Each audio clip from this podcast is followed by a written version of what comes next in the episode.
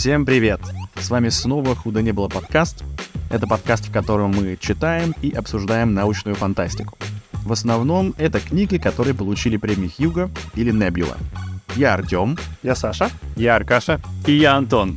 Сегодня обсуждаем третий том культовой трилогии «Основания» Айзека Азимова, который называется «Второе Основание» или «Второй фонд», или даже «Вторая Академия», потому что есть разные переводы. Напомню, что в 1966 году трилогия получила специальную премию Хьюго в номинации «Лучший цикл всех времен». Этот роман состоит, опять-таки, из двух частей, первоначально опубликованных, опять-таки, как две отдельные повести. Часть первая, которая называется «Поиски ведет Мул», вышла в печать в 1948 году в хорошо известном всем любителям научной фантастики журнале Astounding Science Fiction. А вторая, которая называется «Поиск ведет фонд», вышла в том же журнале уже в 1949-50 годах. Ну а вместе эти две повести образовали книгу лишь в 1953 году. Ну, в общем, все, не буду больше утомлять вас скучными фактами. Лучше Аркаша попробует там рассказать, что происходило в этой книге. Да, давай попробую. Давай начнем с первой повести, которая, как ты уже сказал, называется «Поиски ведет Мул». Это продолжение предыдущей части. Персоне второй повести из второй книги.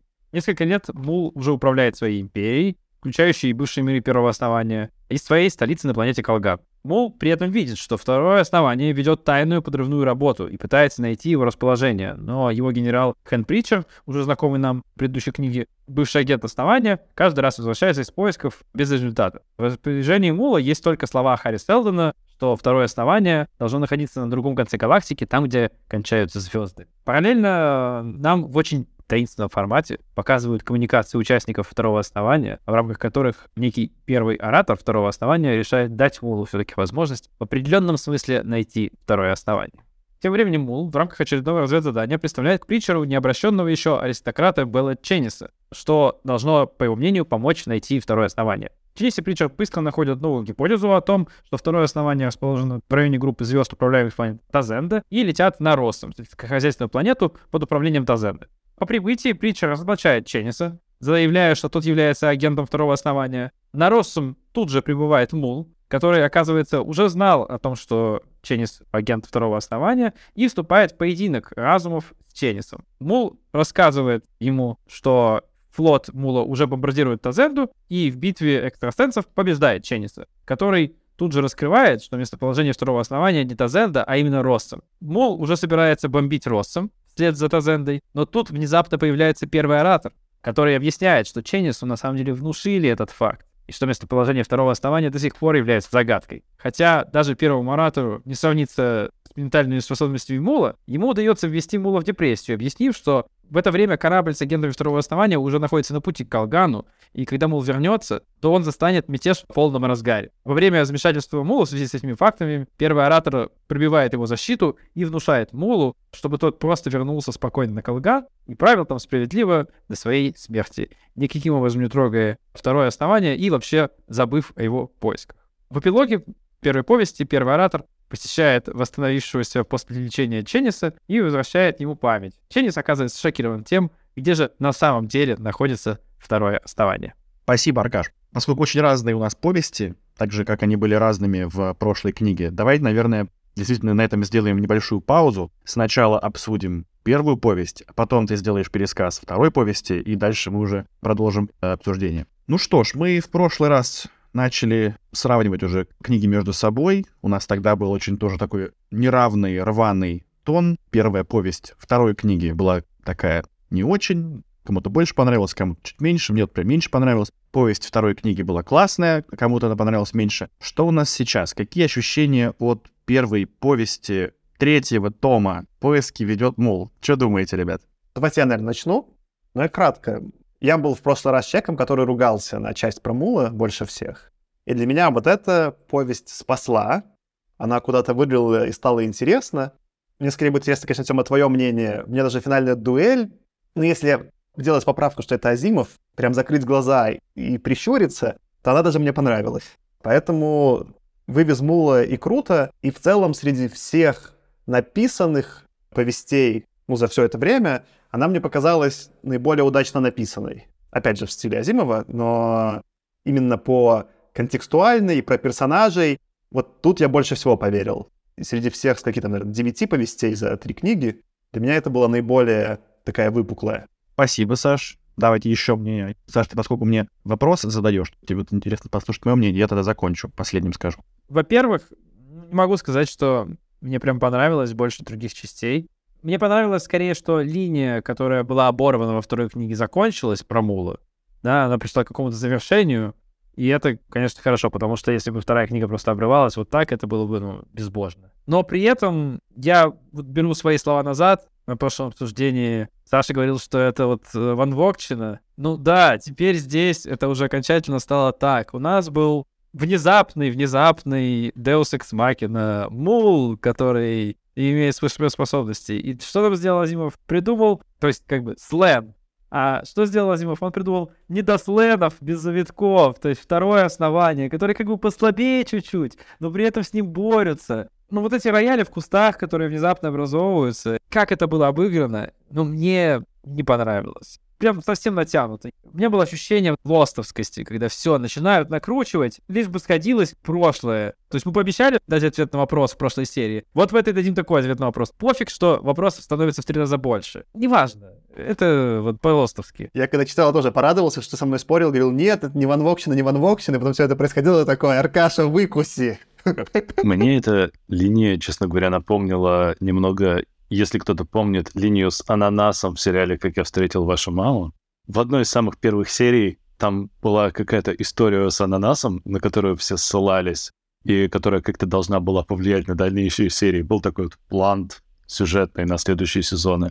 А потом это просто никогда больше не возникло. Абсолютно. И вся история Мула — это вот такой вот ананас вот в существовании вселенной. Все очень переживают, что он на что-то повлияет, а потом он не влияет абсолютно ни на что. Но это как раз моя претензия с прошлого эпизода, что слишком много сюжетных поворотов. Для второй книги их вообще там было аж 3, да, что типа сначала план Селдона идеальный, потом план Селдона все-таки не идеальный, потому что не предсказывает мутанта, потом оказалось, что все-таки предсказывает мутанта, потом оказалось, что еще и второй... То есть он слишком много накрутил, и вот оно в итоге действительно стало пахнуть лостом. Тем не менее, наверное, все-таки линия Мула, как мы в прошлый раз отметили, довольно сильно отличается от традиционного творчества Азимова. Можно по-разному относиться, понравилось или не понравилось, но точно это что-то очень с приколюхой, я бы так сказал. Азимов с приколюхой. Мне в итоге линия Мула понравилась больше всего среди всей этой трилогии. Не могу понять, какая все-таки часть про Мула мне понравилась больше. Наверное, все-таки та, которая и получила ретроспективный Хьюго, там, где Азимов вводит персонажа.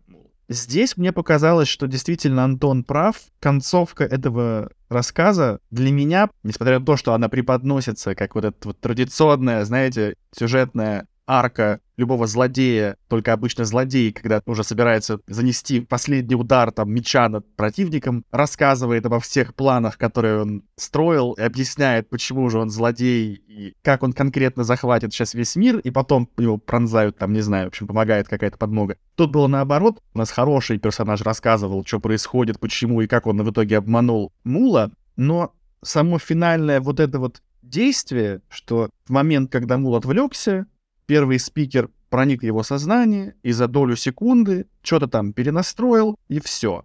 Настолько это микроскопический момент во всем этом рассказе, что я его, можно сказать, пропустил. Он настолько быстро промелькнул. Вот просто вспомните, может, это я уже слишком большой делаю аванс, но «Игра престолов», да, когда Арья Старк наносит этот финальный удар тому мистеру Ледышке кинжалом, тоже вроде быстрый удар, все дела по сравнению со всей историей, которую мы смотрели до этого. Но настолько он преподнесен эпично, что он прям врезается в память. А тут вот эта вся битва людей друг у друга в сознании, где они что-то пыжатся, корчатся, может быть, немножко там хмурятся, и как-то внутри что-то произошло за 1 секунду, не тянет на эпичную финальную битву, победу над большим злодеем, который поработил целую галактику, и так далее. Вот для меня этот его момент проигрыша, он меня не впечатлил. Давай, наверное, я подискутирую с тобой. Удивительно, да, что, это очень похоже, по крайней мере, про мое стереотипичное представление, как в аниме все эти битвы там в Наруто выглядят. Вот я так это представляю. При этом ты, как фанат, сейчас говоришь, что не то, а мне, наоборот, даже зашло. Так в том-то и прикол, что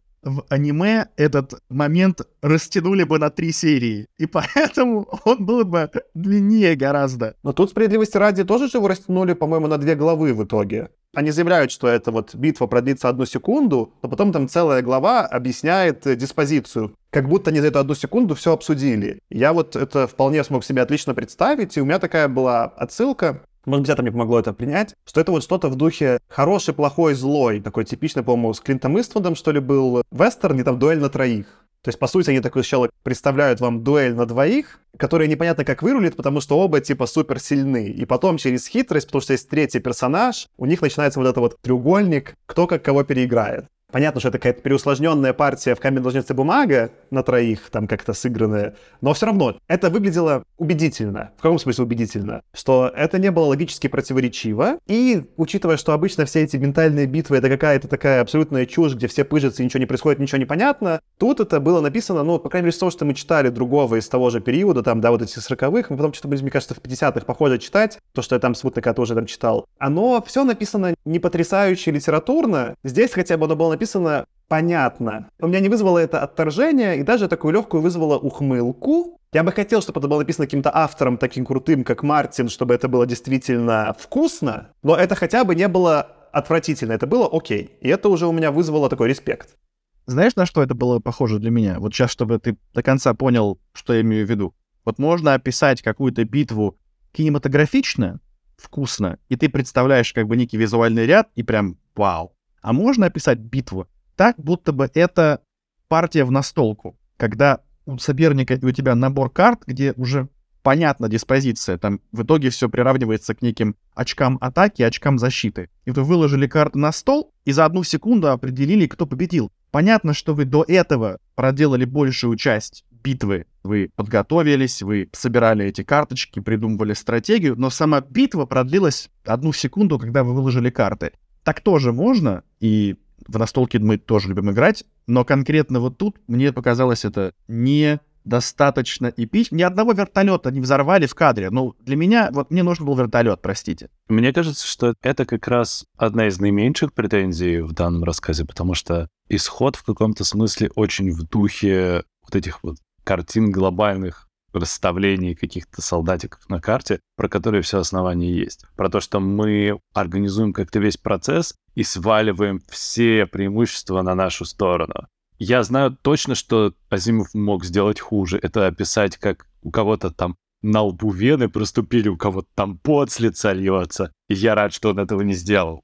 Ну да, я вам скидывал, вы это, кстати, не позырили перед записью видео в чатике, там канал есть на YouTube Just Right, там чувак, я так понимаю, он сам сценарист, и он именно анализирует всю трилогию с точки зрения сценария. И вот его тезис, просто я почему его вспомнил, сейчас ты, Тёма, вот начал говорить про «Игру престолов», он тоже сравнивает там «Основания» с «Игрой престолов». В каком смысле? Он говорит, что почему «Основания» вообще как серия завирусилась и вот стала такой важной, что Азимов... По сути, там один из первых, но в любом случае там как-то, может, даже не так важно, что первый, а просто, что он смог это вытянуть, делает довольно интересное социологическое повествование про то, как различные обстоятельства формируют и влияют на людей. Он там это, например, больше всего сравнивает, ну вот из примера предыдущей книги, помните, была «Генерал», первая повесть, где был какой-то бодрый, веселый генерал, который все сейчас замутит, но настолько у него были неудачные карты на руке, что он не мог эту настолку выиграть никак. Тут то же самое, ты правильно, Тёма, приводишь метафору, что, по сути, Азимов говорит, так, мы дадим этому на руки такие карты и козыря, этому такие, они будут играть, и потом вот оттуда залетит такая вот событие, карточка события, и что произойдет. Почему я как бы хвалю, условно, да, сдержанно хвалю именно эту часть, что хотя бы вот эти механики были продуманы, и я поверил, что с выложенными картами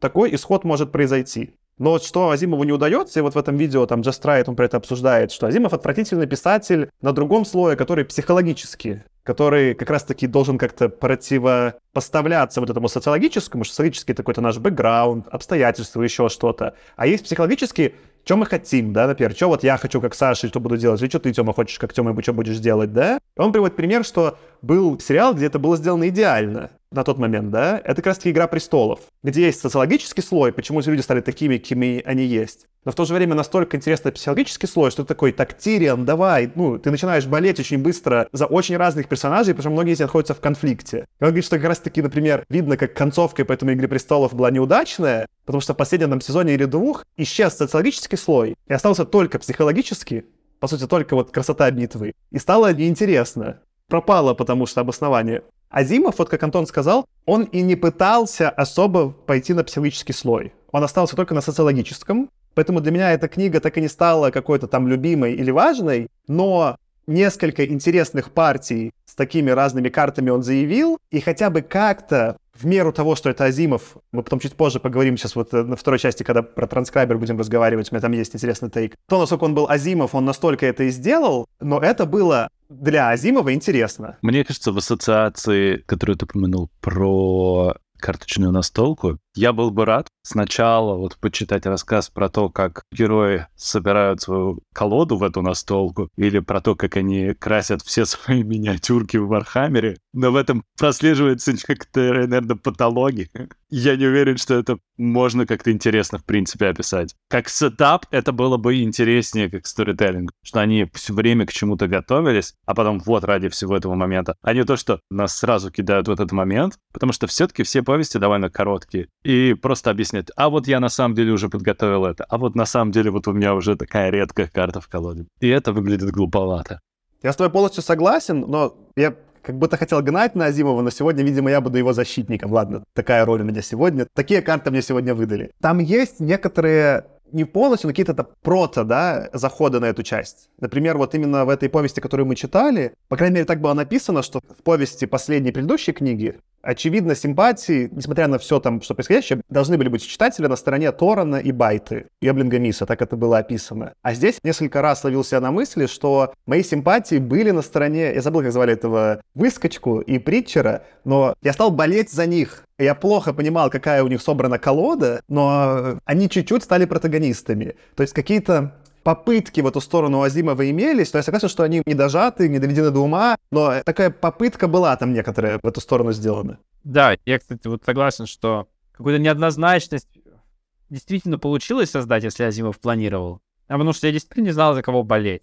Он не делает второе основание таким привлекательным, как какие-то живые персонажи, пусть они у него даже не всегда наполненные, но с которыми, тем не менее, читателю интересно вместе какой-то путь проходить. Ты не проходишь путь со вторым основанием, и ты не болеешь за них на самом деле. Но я при этом вот соглашусь с тем, что Антон сказал по поводу сетапа всей этой истории. Объяснить, как эти карты у них на руках работают. Нам действительно в финале сказали, вот оно финальное сражение, смотри, этот раскрыл карты, и этот раскрыл карты.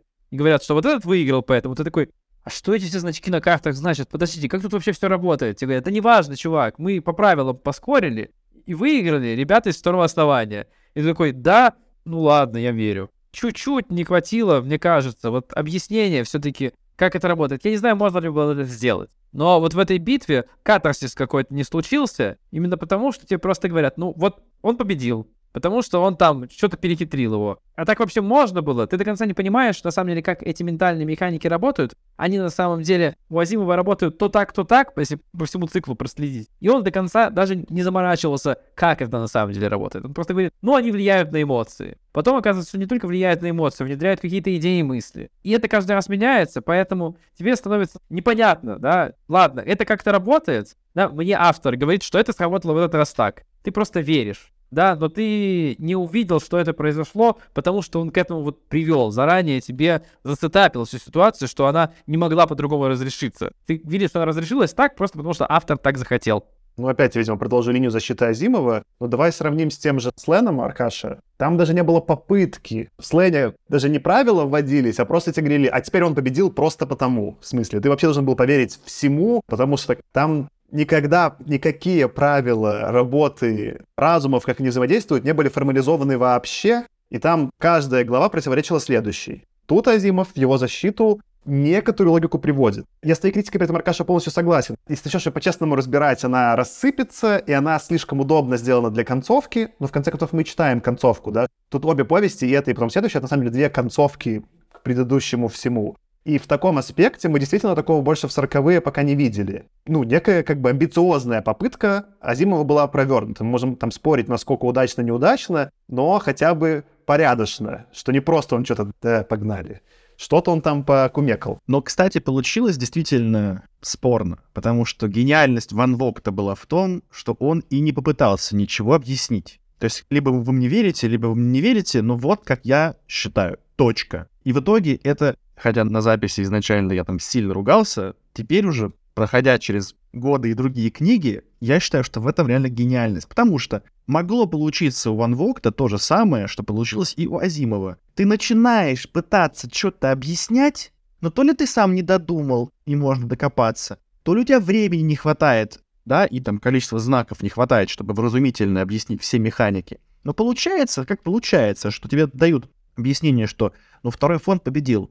И для того, чтобы объяснить, почему он победил, Азимов какие-то делает вставки, где этот самый первый оратор или первый спикер что-то с своим учеником в какой-то там каморке смотрит на какой-то кристалл Сэлдона этого самого нашего, какие-то формулы смотрит, дописывают там красным фломастером, ну, словно я сейчас, да, прикалываюсь, красным фломастером какие-то там свои формулы. Зачем это все интерлюдии? Что они объясняют? Они нужны только лишь для того, чтобы сделать последнюю шутейку, кто такой первый спикер, как его зовут и какую роль он играл во всей книге. Ну, то есть, вот эти части, эти интерлюзии, были для меня, наверное, самыми ненужными, лишними, и по моей утомленности они граничили с действиями главного персонажа следующей повести Аркадии. Но они хотя бы, слава богу, были короткие. Да. Кто-то хотел что-то добавить еще вот по этой части? Да, я бы хотел еще сказать, что в том, что ты говоришь, как раз одна из главных проблем всего этого куска про второе основание, как я уже говорил, второе основание, оно такое где-то за границей восприятия находится, оно где-то есть, но тебе на него пофигу. Но при этом тебе, на самом деле, с самого начала зацетапили, что это второе основание настолько всесильное, да, что у тебя появился какой-то там мул, редкий мутант с какой-то мутацией, которая поломала аж сам план Сэлдона. Да, но второе основание настолько всемогущее, что они взяли, покумекали и за 5 лет научились делать то же самое. Ну, а чего там? Мы же второе основание. У тебя в итоге есть какая-то сила, да, с которой ты еще там никак не соотносишься, ты ее не воспринимаешь как интересного персонажа, потому что это просто какая-то абстрактная большая сила, которая очень сильная, и все. Ты следишь за Мулом, но Мул сражается с какой-то там Deus Ex Machina, и все. Хотя Мул сам по себе тоже Deus Ex Machina, но это не важно. И у тебя в итоге во всем этом противостоянии, да, в целом получаются нулевые ставки. Ты понимаешь, ну что-то произойдет, да, но кажется, что второе основание, ну они там такие супер крутые ребята, но они как-то попадаются, ну победят одни, ой, нет, ну может победят другие, и у тебя не с вторым основанием нет какой-то там, не знаю, эмоционального вовлечения в их судьбу, и с Мулом то же самое, поэтому ты, конечно, следишь за событиями, они в некотором смысле интересны, да, то есть мы там пообсуждали, как можно было бы играть эту концовку, вот эту дуэль ментальную, может быть, как-то лучше можно было сделать, но... Проблема даже не в том, что катарсиса нет, а в том, что ставки нулевые, в том смысле, что ну, тебе не так интересно, ты не болеешь ни за какую из сторон, вот так вот. И это тоже проблема. То есть это, с одной стороны, хорошо, что он тебя заставил сомневаться, ну, с кем же ты, а с другой стороны, тебе следить становится не так интересно.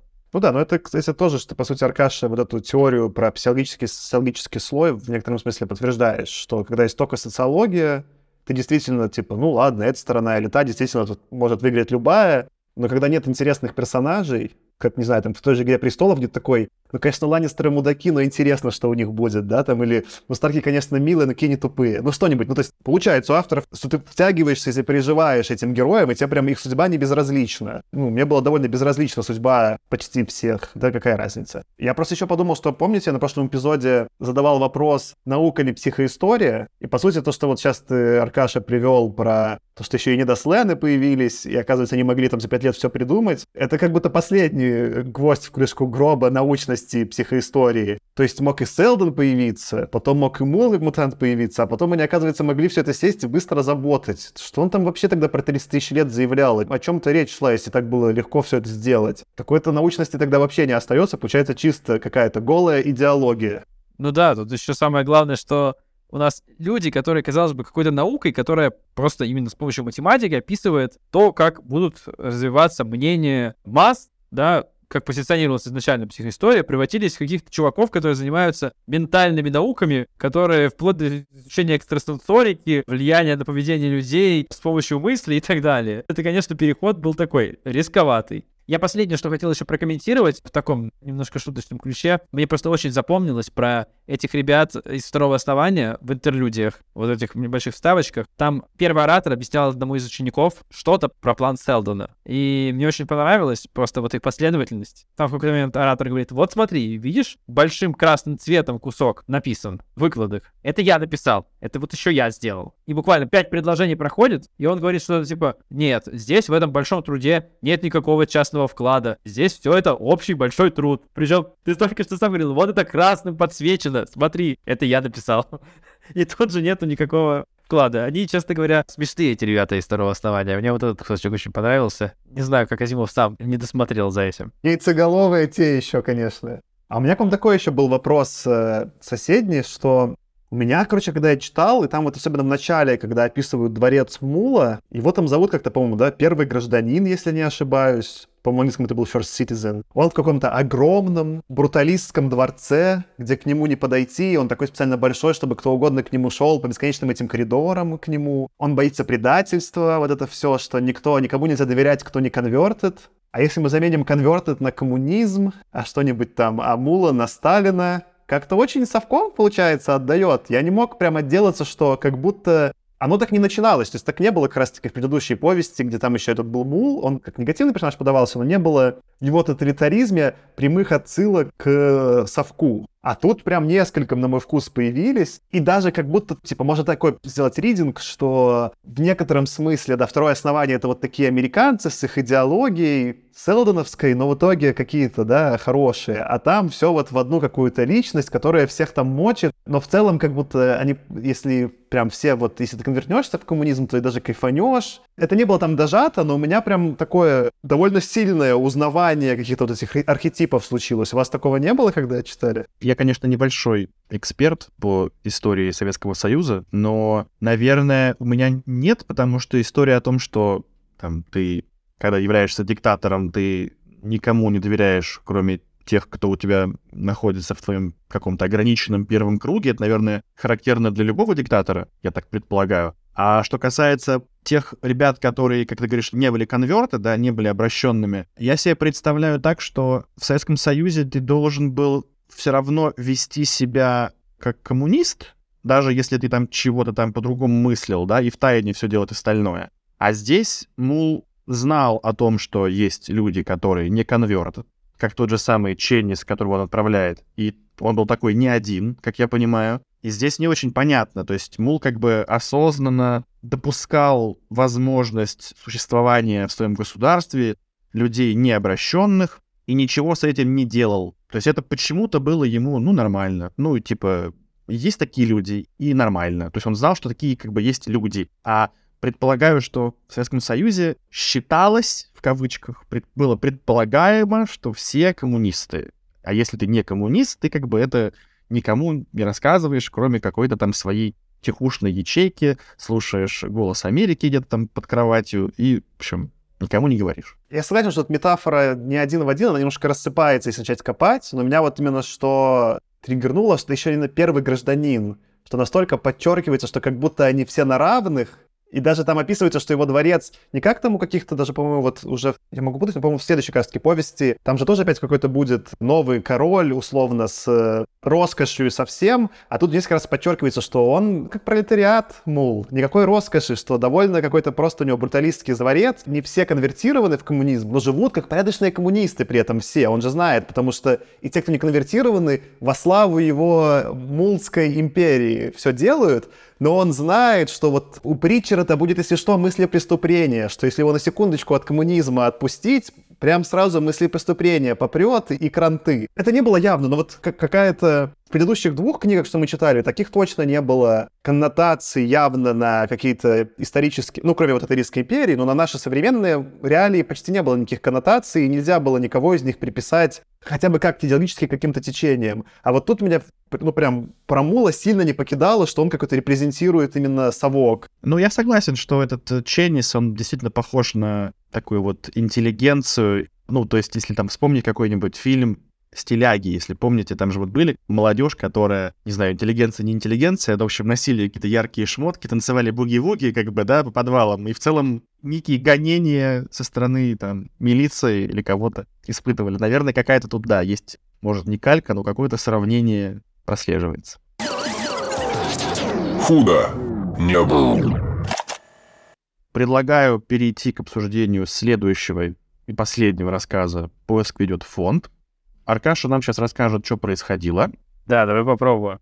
Финальная повесть основной трилогии «Основания». Называется «Поиск ведет основания». Прошло 60 лет событий предыдущей повести. Союз миров Мула окончательно развалился после его смерти, и первое основание вернуло себе власть. Но в это время группа заговорщиков в рамках первого основания, живущие на Терминусе, пытаются найти второе основание и уничтожить его, считая невыносимой саму мысль о том, что они являются всего лишь марионетками. Заговорщиков возглавляет доктор Торн Даррелл, сын Бейта Даррелл, и один из передовых исследователей в области электроэнцефалографии, технологии, с помощью которой оказывается возможным установить, что человек находится под воздействием второго основания по некоему платообработке, заметному на показателях деятельности мозга. Чтобы найти местоположение второго основания, заговорщики посылают Хомира Мунна, крупнейшего коллекционера сведений о Муле, на Калган, чтобы обыскать дворец Мула. Дочь Торана Аркадия подслушивает разговоры заговорщиков и прокрадывает на личный корабль Муна, чтобы поучаствовать в приключении. Ну, почему бы и нет. На Калгане местный правитель Лорд Стеттин, считающий себя наследником Мула, дает Муну доступ к дворцу, но когда Мун не подтверждает того, что именно Калган, ну, соответственно, и Стеттин, станет началом новой империи, арестовывает его. Аркадия при этом убегает на Трантор с помощью фаворитки Стеттина, леди Калии, и с помощью семьи также простодушных фермеров, пелверов с Трантора. Тем временем Стеттин начинает боевые действия против основания. Стратегическое местоположение Калгана позволяет его флоту победить во многих первых битвах этой войны. Узнав об этом, Аркадия убеждает фермера Прима Пальвера полететь на Терминус, чтобы заключить контракт на поставку продовольствия и заодно передать отцу Аркадии некое послание из 4 слов. В решающей битве флот основания наносит заключительное поражение флоту Калгана, остатки которого возвращаются домой. Происходит это не в последнюю очередь потому, что все участники сражения в той или иной мере верят в неизбежное превосходство основания. После финала этой битвы Торан Даррелл получает сообщение дочери и просит ее вернуться домой. Стеттин отпускает Муна, Даррелл вновь собирает всех заговорщиков, чтобы узнать, что именно обнаружил Мун. Тот утверждает, что никакого второго основания нет и никогда не было. Молодой ученый Пеллеас Антор в составе заговорщиков сомневается в этом и замечает, что характер Муна претерпел значительные изменения с тех пор, как он летел на Калган. Проверив Муна, заговорщики обнаруживают у него плато обработки. Антор объявляет, что Мун, соответственно, конечно же, им всем наврал, и он обнаружил настоящее местоположение второго основания, и оно находится на Калгане. Даррелл же сомневается в этом и утверждает, что второе основание находится на другой планете. После этого он включает изобретенное им новое устройство, позволяющее в некотором смысле ослеплять до боли ментальные способности агента второго основания, и этим выявляет в Анторе предателя и агента второго основания. Даррелл рассказывает, что местоположение второго основания обнаружила Аркадия и передала его отцу посредством сообщения, которое гласило, что у кольца нет конца. Из этого следует, что второе основание, якобы основанное на другом краю галактики, находится на самом деле на Терминусе, там же, где и первое, ведь край разряда галактики является замкнутым, что-то такое. Сомноватое объяснение, но тем не менее. Допрошенный Антор подтверждает эту догадку и выдает имена всех 50 членов второго основания, которые находятся на Терминусе. После нейтрализации всех членов второго фонда, второго основания, Торан Даррелл начинает сомневаться в том, что Аркадия догадалась сама местоположение второго основания и думает о вмешательстве ее сознания, но, проверив ее электроэнцефалограмму, он не обнаруживает плато вмешательства и успокаивается, уверовав в победу первого основания над вторым. В эпилоге же, происходящем уже на втором основании, как всегда с таинственным антуражем, мы узнаем, что на самом деле все это было подстроено вторым основанием с самого начала за много лет до рождения Аркадии, психика которой была заранее сформирована искусственно вторым основанием еще до ее рождения, чтобы она в нужный момент в будущем догадалась о местоположении второго основания. Первое основание же должно было получить уверенность в уничтожении второго, и только тогда план Сэлдона мог работать. Ради этого весь план и строился. Собственно, ради этого и пришлось пожертвовать 50 агентами второго основания на Терминус, специально привезенными. В итоге первый оратор второго основания рассказывает своему ученику, что первое основание после этого уже не сможет обнаружить истинное местоположение второго из-за склада ума его обитателей, являющихся представителями естественных наук, а не психологов. Ведь они не привыкли видеть все с социальной точки зрения. А ведь второе основание действительно было расположено на другом конце спирали галактики, но в социальном смысле. Оно было расположено на Транторе, столице, с противоположной игровой стороны социального спектра. Ведь на Транторе находилась верхушка власти, а на Терминусе самая край империи. На этом заканчивается вторая повесть. Аркаш, спасибо большое за очередной прекрасный пересказ. Давайте обсуждать теперь последнюю, эту самую финальную повесть. Для меня лично она получилась довольно-таки утомительной к прочтению, потому что, не скрою, меня довольно сильно подбешивала персонаж Аркадии. Ты забыл добавить, ни на что не намекаю. Нет, ну, может быть, я сексист. Если бы это был Индиана Джонс, я бы такой, да, так, классно. Но то, что это какая-то 14-летняя девочка, которая ведет себя как фифа, меня триггерило. Я подумал, ты скажешь, Артем, что если бы звали персонажа, эту девочку Саши или Антони, это был бы нормальный персонаж. А Аркадий, конечно, никуда вообще не годилась. Но она вела себя совсем не как наш Аркадий, очень безрассудно. Поэтому она мне не зашла как персонаж. Если вы называете именем Аркадий, ну, будьте любезны выдержать тон, да, необходимый для персонажа такого имени. Она мне вообще не зашла. Можно я просто продолжу то, что Тима сказал нормально, если убрать шутки в сторону? Я, как и предыдущую книгу, эту 2 раза прочитал. Ну, прочитал, и потом, чтобы уже там обсудить, нормально перечитал. Я даже не столько буду гнать на Аркадий, там от всех персонажей душновато было, справедливости ради. Там все... Просто у Аркадии больше всего экранного времени, она поэтому сильнее всех раздражает. Но там, Аркаша, ты чаще всех упоминаешь музыку из «Деревни дураков», и меня вот, конечно... На этой повести музыка «Зелень дураков» она не покидала. Я первый раз прям очень утомительно дочитывал, когда уже перечитывал более спокойно и взвешенно, было помягче. И вот, наверное, чуть позже мы это обсудим, у меня будет тезис, что концовку мне как раз было бы интересно обсудить, но здесь у меня скорее такой общий тейк, что вот это для меня Аркаша больше всего напоминало Лос, что все время такое типа настроение, что сейчас что-то будет, и оно впервые, наверное, вот за всю трилогию удалось Азимову, что такой прям... Да-да-да, сейчас загадка, что же. И настолько после этого то, что происходит, не соответствует длине и уровню нагнетания интриги, что это и утомляет, и разочаровывает, если не абстрагироваться довольно сильно. Мне кажется, что это было похоже на одну из самых утомительных партий подкидного дурака, которую я когда-либо видел. Когда один начинает, а каждый следующий что-то подкидывает, и это подкидывание не заканчивается. Это просто же сколько можно, уже вся колода ушла, да? Типа, кто-нибудь другой может сходить уже? Мне кажется, аналогию Антона уже не переплюнуть. Я бы даже сказал, что, во-первых, меня не бесила вот этот вот персонаж, вот эта девушка Аркадия. Не знаю, не бесила меня, но... То есть она 14-летняя девочка, у которой приключения в одном месте заиграли, она куда-то полезла, при этом она какая-то просто там в меру сообразительная, догадливая и так далее. Ну и да, ей в голову внедрили знания о том, где второе основание, ла-ла-ла, это мы понимаем. Единственное, что там, что Саша сказал про «Деревню дураков», ну да, это просто связано с тем, что для того, чтобы показать вот эту вот девушку как довольно сообразительную и такую находчивую, остроумную, мы сделаем... не вложим ей какие-то действия, которые это покажут, а просто сделаем всех остальных вокруг идиотами. И да, вот поэтому Саша говорит, что ищите «Деревню дураков», потому что это реально чуваки-заговорщики на первом основании хотят уничтожить второе основание. Судьба всей галактики на счету, и как бы один из них по дереву лезет в дом, стучится в какие-то чемоданы куда-то бросает, стучится в окно 14-летней девочки и просто какого-то кретина то ли специально, то ли не специально изображает. И это вот те самые заговорщики, которых боялось второе основание. У меня реально ощущение, что я вот смотрел фильм «Идиократия», где в будущем, если кто не смотрел, фильм про то, как довольно средний человек из нашего времени выпадает в будущее, а там долго происходил отрицательный отбор, и президентом является там персонаж Терри Крюза, у которого IQ 90, это ого-го. Вот, и у него, если я правильно помню, было типа middle name Mountain Dew, что уже достаточно, в общем, показательно. Причем, что самое смешное, это что лезет по дереву кто? Подставной агент второго фонда, как мы потом узнаем. То есть, как будто это дополнительный уровень фарса. Не просто они все идиоты, а даже сам тот, кто подставной агент, он не скрывает того, что все идиоты, потому что никто ему, например, не сказал, типа, ты что лезешь в окно, дурак, ну, это же... Да нормально, да, потом попкоп сделаем, ну, как бы, вообще, все там в порядке вещей. Ну, вот хорошо сказал слово, это реально становится фарсом в какой-то момент, но оно очень, ну, я скажу, раздражает, может, раздражает неправильное слово, но оно очень сбивает с толку, потому что тон не соответствует. Это не написано как комедия.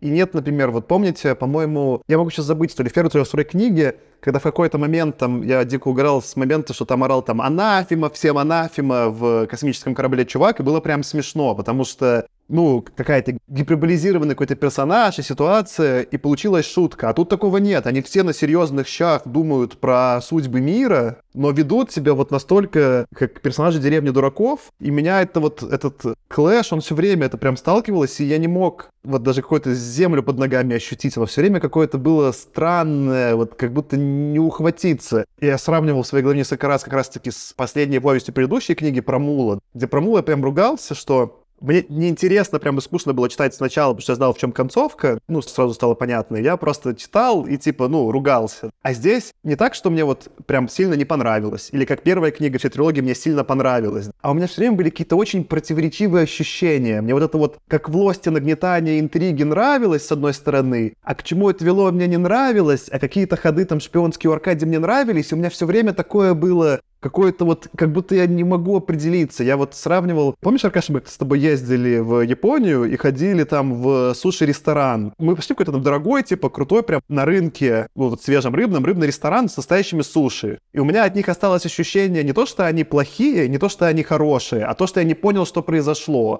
Я что-то жевал, ну, это точно была какая-то еда, ее можно было съесть, но это настолько для меня были незнакомые вкусовые ощущения, что я не понял, что я про это думаю. Это было странно. Это было не невкусно, это не было вкусно, это было все время странно. Тут, может быть, не совсем так. Мне было то интересно, то неинтересно, но все время какое-то вот это было ощущение, что я не понимаю, что происходит. И мне прям до этого было некомфортно. Хочется отметить, что это ощущение фарса и некомфортности, какой-то неловкости за происходящее, оно, когда мы говорим про заговорщиков, было достаточно консистентным. От момента, когда подсадная утка второго фонда лез в окно к 14-летней девочке, до момента, когда случилась вот эта вот прекрасная сцена, когда все ученые-заговорщики собрались в одной комнате и начали друг другу рассказывать, где же все-таки находится второй фонд, выдвигая все более и более интересные гипотезы. И там тоже я знаю, где находится второй фонд, потому что я случайно узнал об этом позавчера. Ха-ха! Но нет, на самом деле я знаю, где этот фонд, потому что я узнал об этом случайно неделю назад. Нет, и ты не прав. И думаешь, когда это закончится? Когда закончится, это как раз подкидная партия. Ребят, вы все заслужили темные века. Шутка очень смешная, Антон, это, конечно, ты сегодня прям в ударе. Эта концовка у меня тоже вызвала максимально противоречивое чувство. Но тогда предысторию мы немножко не обсудили. Придется, как бы я сейчас заспойлерю, ну не заспойлерю, в смысле, а заявлю. Транскрайбер.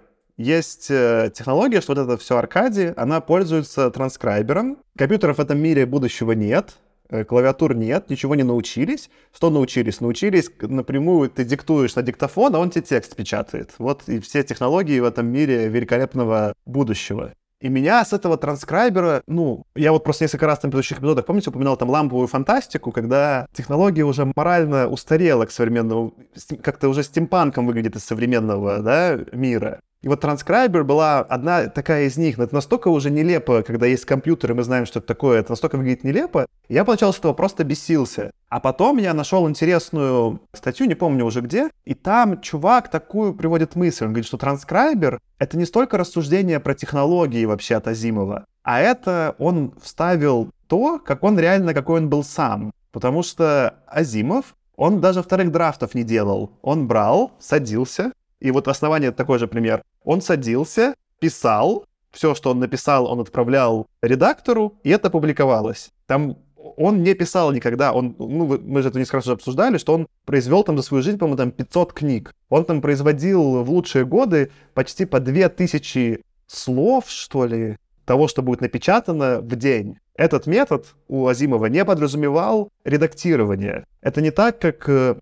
Гибсон, который писал мне роман-то, что он переписывал там первые 3 главы 5 раз, потом пошел, посмотрел Blade Runner, рассказал, что это уже все придумали, и еще 15 раз переписал. И поэтому там каждое слово на своем месте, да, то есть каждое все связано. У Азимова это просто поток сознания с транскрайбером. Он как Аркадий, он прям надиктовывает, и погнали. И вот я читал, например, я в итоге собрал, красивую я вам показывал, серию с обложками Майкла Виллана, ну, в бумажной версии это «Основание». И там есть предисловие от Азимова, где он рассказывает, как он опубликовал. Там есть нестыковки даже в этом предисловии. Там видно, что просто уже... Ну, это вот издавали уже 80-е, когда в дополнение к основной трилогии, собственно говоря, издали вот 4-ю и 5-ю книги «Foundation's Age» and «Foundation and Earth».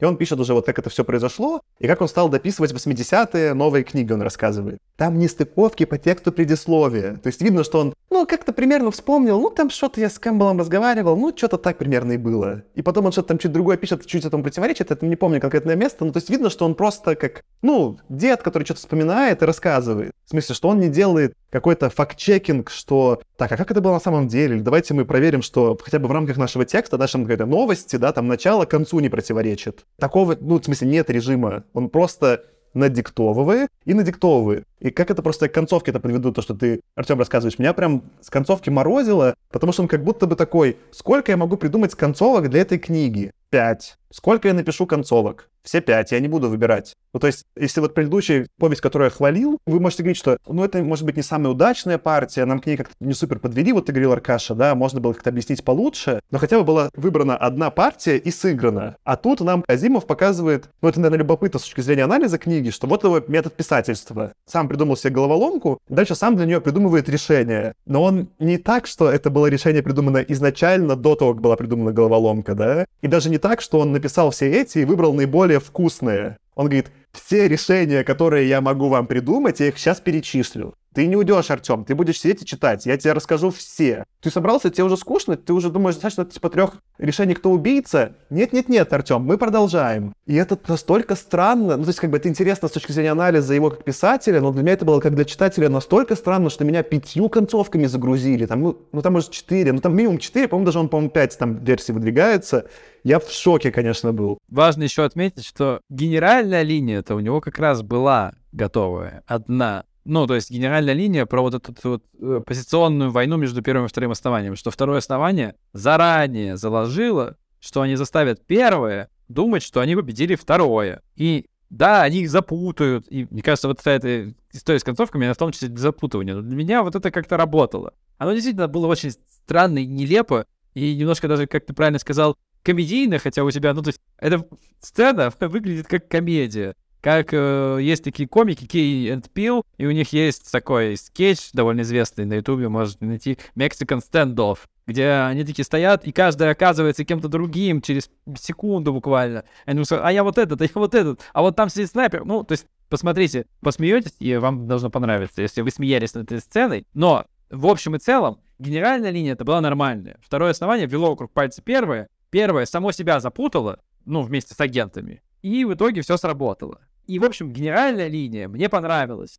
Но вот эти детали, да, как они объяснили, как они запутались, действительно были, ну, как-то недоработаны. И такое чувство, что Азимов не придумал, как всех правильно запутать, и решил, что давай я запутаю всех тем, что просто будет не очень связано все происходить. И действительно запутал. Знаешь, Аркаш, ты пока говорил про основную линию, я понял, что вот какая у меня еще пришла ассоциация и претензия к этой основной линии, и тому, как... Наверное, это будет сейчас продолжение того, что я говорил, что вот ни одного вертолета не взорвали у меня в кадре, значит, как бы неинтересно. Ты все правильно говоришь, но вот что скучного в этой основной линии? Сейчас я по излюбленному нам приему сравню все с Marvel. Значит, берем условную войну бесконечности. Как там она эта часть называлась? Да, война бесконечности. Это после звездного десанта. Простите, война бесконечности.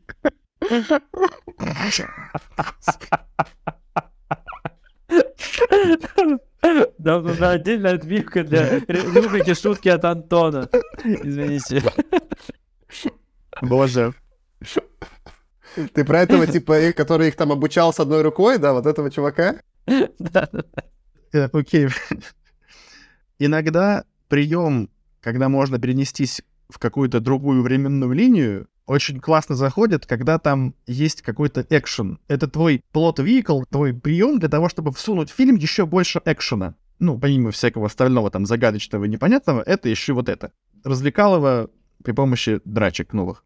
Здесь Азимов как бы отсылается к каким-то вещам, сделанным в прошлом, но ничего про них не показывает и не рассказывает, условно не переносит нас в это прошлое и показывает, что там произошло, а говорит просто в одном предложении: «Ну мы там это, в принципе, поняли еще давным-давно, и просто когда Аркадия родилась, мы ей сразу все вживили». И вот это настолько скучное использование в очень широком понимании, в кавычках, путешествия во времени, мне тоже вообще не понравилось. Ты как бы все придумал когда-то там, какой-то таймлайн себе нарисовал, но про очень важные куски этого таймлайна, которые имеют значение, потому что ты сам придумал, как этот таймлайн работает. То есть, если бы не было этой истории, что Аркадии поменяли сознание, пока она была маленьким ребенком, ничего бы не сложилось. И все это ты описал просто очень... Да мы сделали это в прошлом. Все. Ты никакого прикольного описания, которое могло бы произойти, не показал. Ты просто говоришь: «Да мы это сделали раньше». Так можно все что угодно описать. «Да мы подумали, да. Мы это тоже подумали». Как будто Азимов реально вот описывает такой: «Ну, можно так было сделать. Можно было сделать второй фонд на Транторе. Можно было сделать второй фонд на Россоме. Я могу как угодно сделать, ребят. Я писатель. Я могу сделать второй фонд вообще. Да может, вроде, может, его не было. Может, я всем наврал вам». Как бы он все перечислил, номинально обозначил, что можно так. Но ни про что вкусно не показал.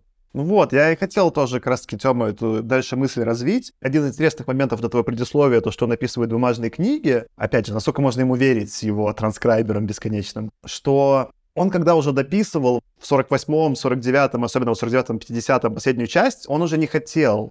Если вы посмотрите... Там же на 1000 лет заявлено, что через 1000 лет империя возобновится, а нас дропнули через сколько? Через 350? Через 400? Он же не дописал, получается. И там видно, что он уже говорит: я устал, говорит, я что-то уже, надо написать, уже закончить. И оно немного вот в этом же тоже просвечивается, да, Тём, что он такой...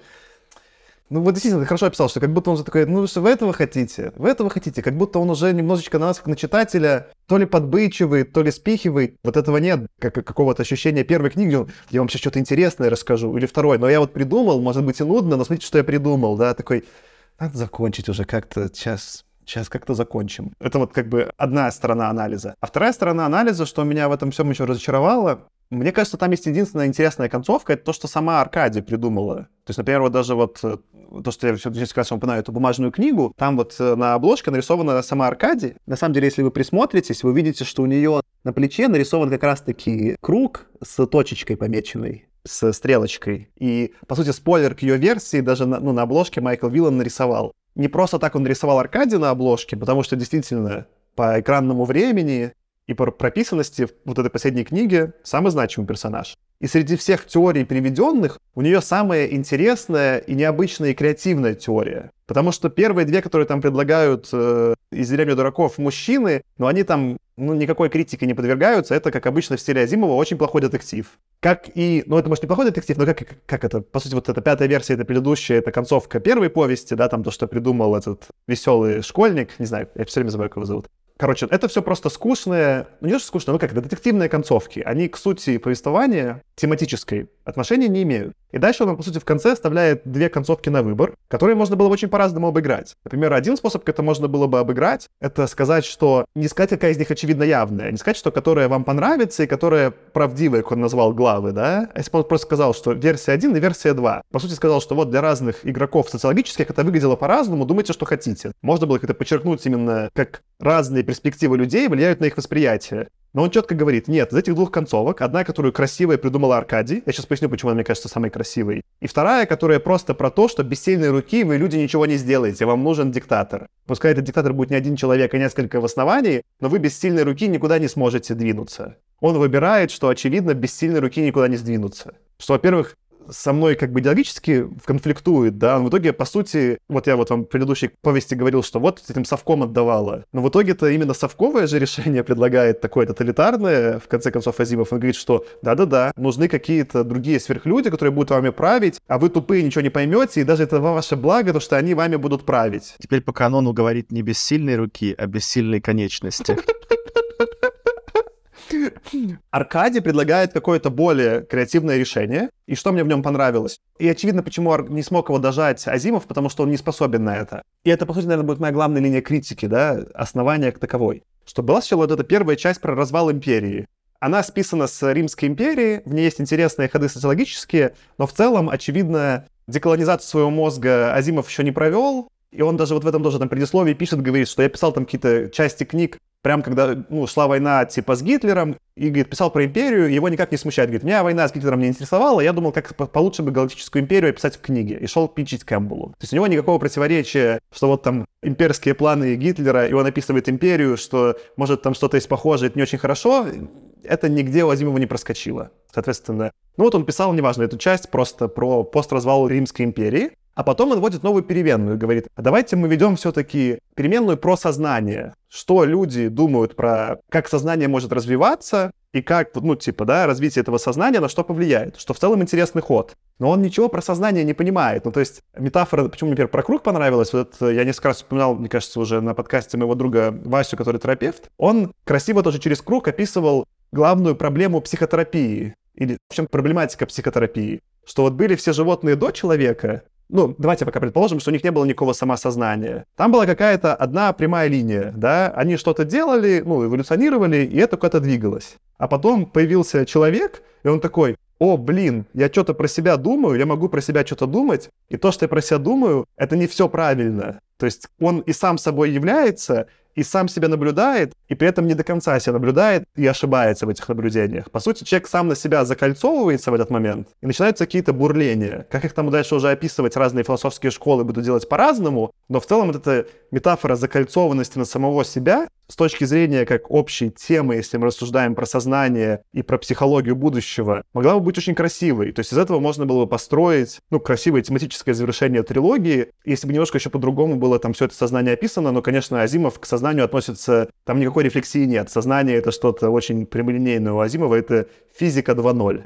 И получается вот эту самую тематически подходящую концовку, самую красивую эстетически и привязанную к самому главному герою, он пишет, и она производит на читателя какое-то впечатление, и потом он все равно, после этого, по сути, лучшего места, где было остановиться, он делает эту добивку, на мой взгляд, абсолютно разочаровывающую и ненужную, про то, как все-таки сильная рука победила. И для меня это была самая разочаровывающая часть трилогии. Как будто не настучали ему по рукам. Остановись. Все, Азимов, вот эту главу мы выкинем, давай закончим. Не знаю, то есть ему же пришли в какой-то момент, там он описывает, что редакторы, когда он издавал как книгу, наругали, и он добавил первую часть энциклопедисты, по-моему, энциклопедиста она называлась, как раз-таки, чтобы пояснить, откуда там что Трантор, что происходит, и стало лучше. Почему его не наругали вот с этой концовкой, я не знаю. Там есть даже интересный контент, но он настолько подан невдумчиво, что это очень разочаровывает. Саша, вот тебя, например, устроила бы концовка в духе, что настоящее второе основание — это была наша дружба, и она всегда была внутри нас. Или то, что вот эти заговорщики, которые в окошке друг к другу лазят, там, кидают, там, типа, стучатся, собраться не могут по несколько лет поговорить, что они победили. Это тоже странно. Идиократия победила. Это, знаешь, в духе смерти Сталина было бы уже. Да.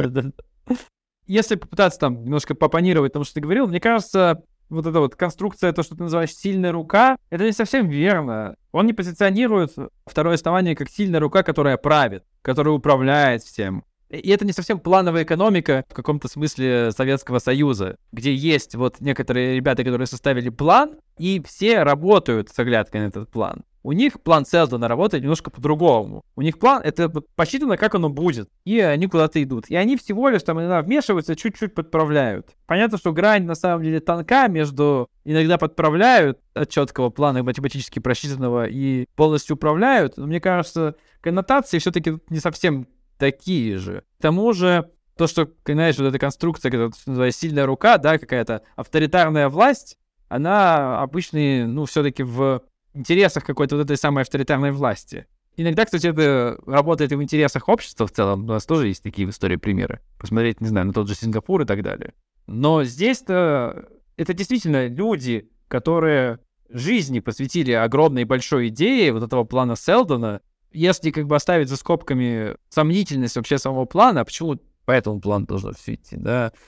Почему вообще создать вторую империю хорошо? Почему, на самом деле, вообще считается, что, как он говорит, если не будет империи, будет 30 тысяч лет анархии и варварства. А может, люди от этого будут счастливее? Может, людям с анархией и варварством как-то получше, чем с одной большой империей. Но если оставить это за скобками, да, если мы примем как постулат концепцию, что действительно Вторая империя новая, хорошо, то это люди неплохие, те, которые сидят во Втором основании. Он там действительно, Аркаша, делает какие-то ходы, чтобы так их представить. Например, там самый вот этот подтверждающий твою теорию ход, что в итоге же никого не убивают люди с Второго основания, они только жертвуют собой, чтобы все вернулись на план. Там все время такой ход, что они настолько...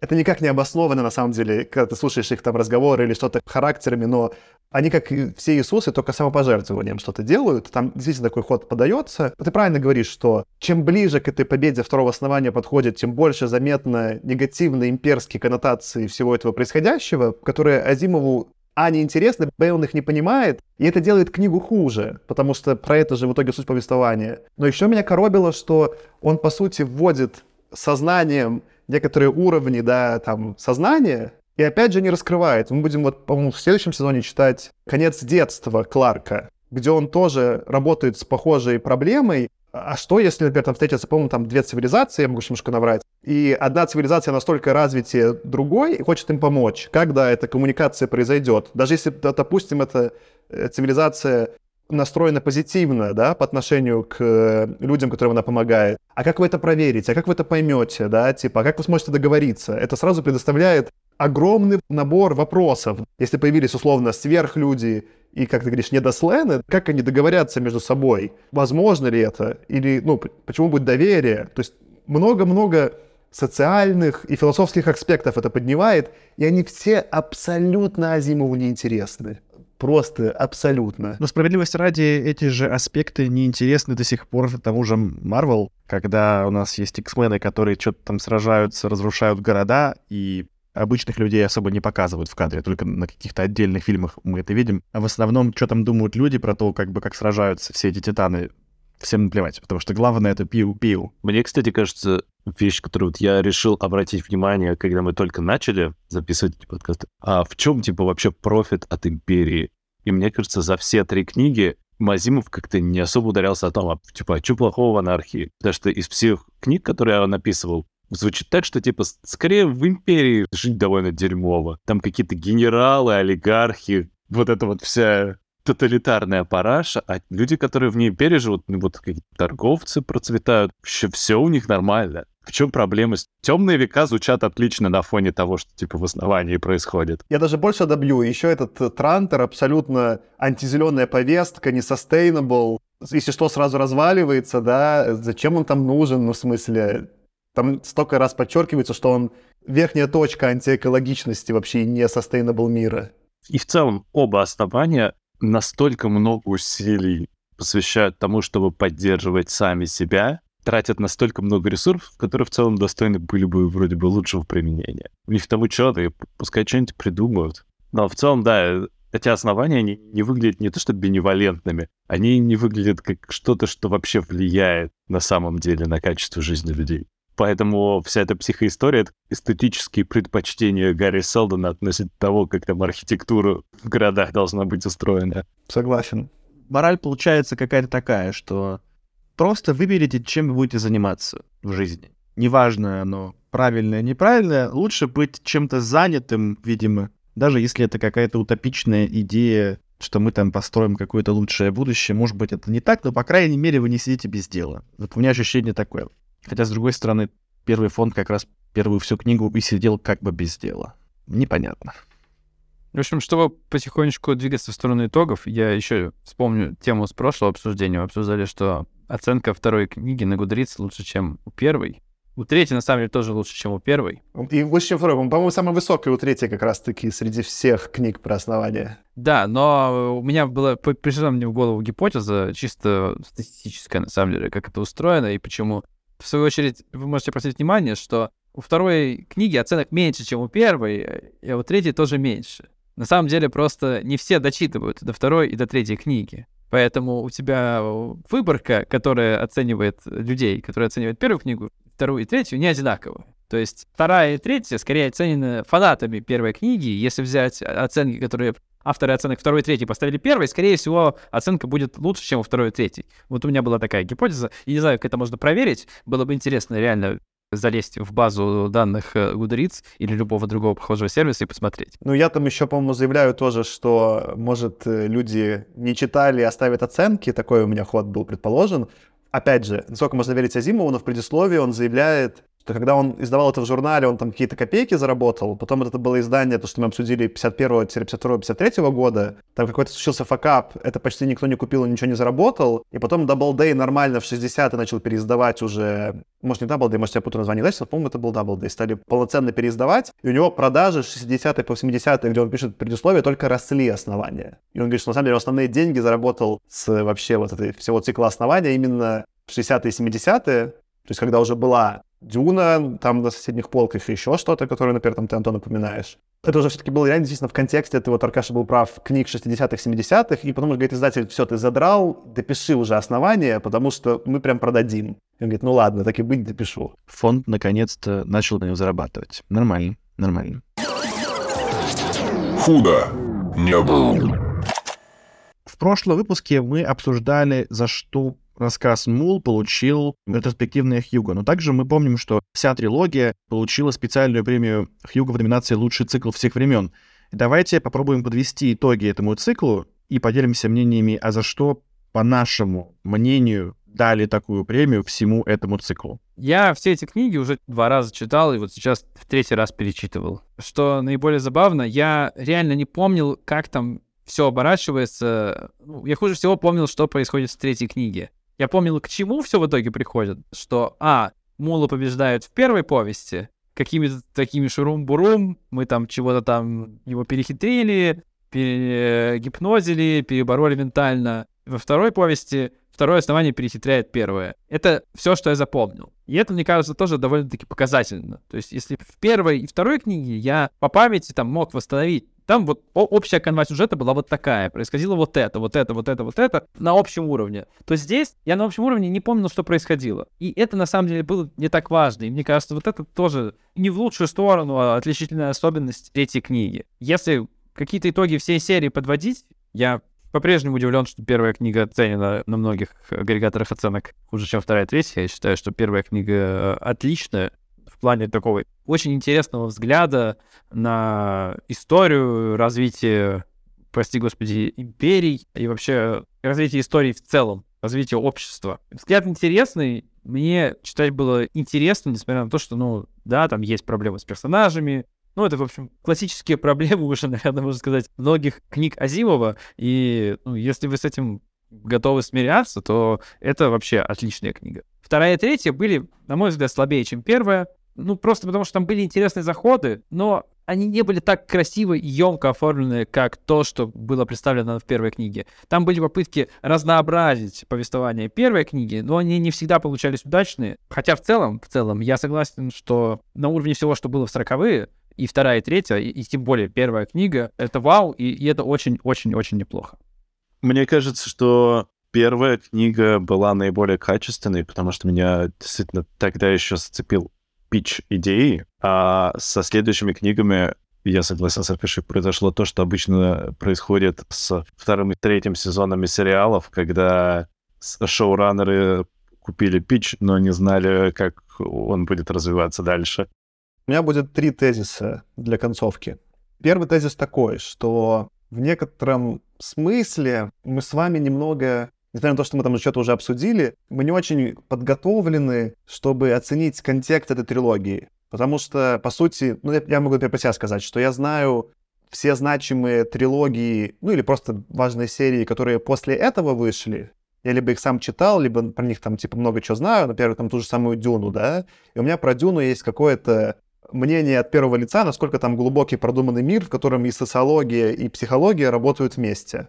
Но я не читал то, что... значимые циклы такого типа большого масштаба до вот этого основания Азимова. До, в смысле, по хронологии издания. Я выписал для себя несколько, которые там упоминаются часто там в американской литературе. Есть серия про Лэнсмен, наверное, там какие-то там люди-линзы, я не знаю, как это по-русски, Е.Е. Док Смита. Есть его же серия Скайларк. И есть космическая трилогия Льюиса, которую еще Нарнию написал. И вот это такие самые значимые серии там какие-то космического вида, до еще вот этой золотой эпохи Азимова. ну, не только Азимова, вообще золотой вот эры фантастики, которая случилась там с Astounding Science Fiction. И их часто упоминают и говорят, что они довольно состарились в смысле того, что это прям Pulp Fiction, но мы их не читали. Поэтому я как будто смотрю в своей голове на Дюну, вижу, насколько Основания хуже Дюны, и расстраиваюсь. Но я не видел, откуда все началось, с точки ноль. И, возможно, это такой прогресс от точки ноль, которую мы, ну, не видели, что мне не хватает именно контекста понять, как это произошло.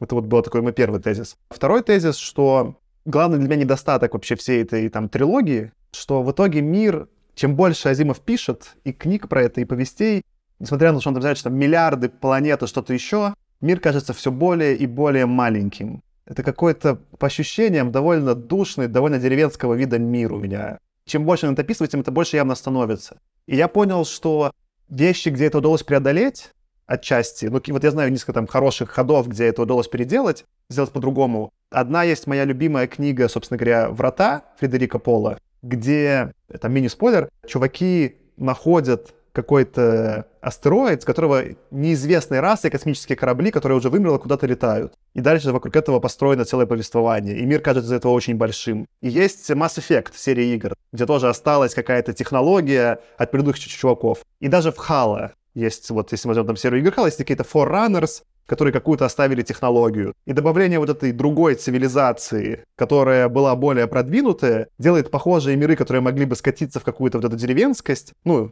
повествование делать таким более обширным. Вот этого как будто элемента Азимову не хватает. Он пытается сузиться до политики какого-то очень гомогенного мира, где все одинаковые, судя по всему, еще все белые у него. И в итоге становится скучно, и это жаль. Но при этом я должен отметить, что действительно какой-то масштаб имеется. Это книги, про которые я думаю, и, наверное, еще буду к ним возвращаться думать. И мне интересно тебе прочитать уже полноценные романы, которые написал в 80-е, после, по сути, некоторого там 20-летнего перерыва из мира фантастики, и чем он закончил по факту. Наверняка он там сделает 50 миллионов ритконов и все переделает, но я дочитаю. То есть мне интересно дочитать, как минимум, может быть, не приквелы, но 4-ю, 5-ю часть мне интересно было прочитать. Так что в целом, как трилогия, засчитывается. Это все-таки была серия с какой-то концовкой, может быть, местами не очень удачной, но это некая, ну, самая, наверное, такая большая работа именно по объему сделанная, с поправкой, со всеми исключениями, которые я заявлял до этого про Азимова. Спасибо, Саш. Ну, я тогда тоже, наверное, выскажу свою завершающую мысль. Я не знаю,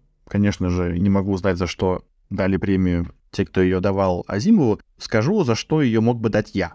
Мне показалось, что, во-первых, Азимов делал неоднократно над собой большие усилия, чтобы история получилась, во-первых, связанная, поскольку изначально писалась как отдельные куски, потом он все-таки довольно неплохо упаковал ее в трилогию. Он пережил пришествие редактора в лице Кэмпбелла, который сказал ему: слушай, что-то ничего не понятно, допиши некое введение. Он написал. Потом он говорит: подожди, так а чего у тебя там так все комфортно для фонда? Добавь какой-нибудь чертовщины. Ладно, придумаем мутанта, хорошо, окей. Потом он такой думает: блин, ну я же в психологии все равно не шарю, я же про социологию. Ну как-то совсем будет уныло, если они там будут просто формулами обмениваться, с напряженными лицами смотреть друг на друга. Ладно, напишу характеры. Кого? Господи, ну мутанту характер напишу. Ну давайте еще женщине напишу характер. Совсем уже охренеть, а женщине буду характер писать. Ладно, напишу. Байта, супербабка, значит, всех победил. Потом внучку еще. Господи, ну ладно, все.